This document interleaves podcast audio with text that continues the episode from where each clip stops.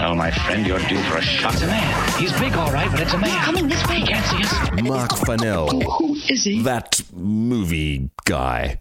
Can someone just give Leonardo DiCaprio an Oscar? Because the desperation is getting weird. I ain't afraid to die anymore. Or at least that's the theory as to why The Revenant, all 156 minutes of brutal, gory, survivalist, Oscar baity goodness, is actually a film. Only safe thing to do is track a new course.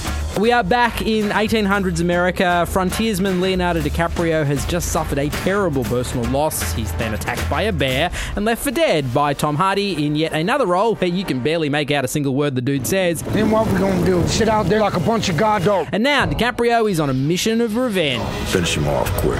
So, The Revenant is from director Alejandro Iñárritu, who made the movie Birdman, and it had this famously nightmarish production shot in really harsh conditions, two countries, minus a gazillion degrees, and Lord knows how many speech pathologists were killed trying to get Tom Hardy within like three kilometres of a fully formed vowel. You and your half-breed son. And the best way to describe The Revenant is this it looks a lot better than it actually is. It starts with a bang. You've got this group of colonial soldiers basically being massacred. The camera is constantly moving. You feel like you're on the run the whole time. They capture the snow, the water. You feel cold watching it.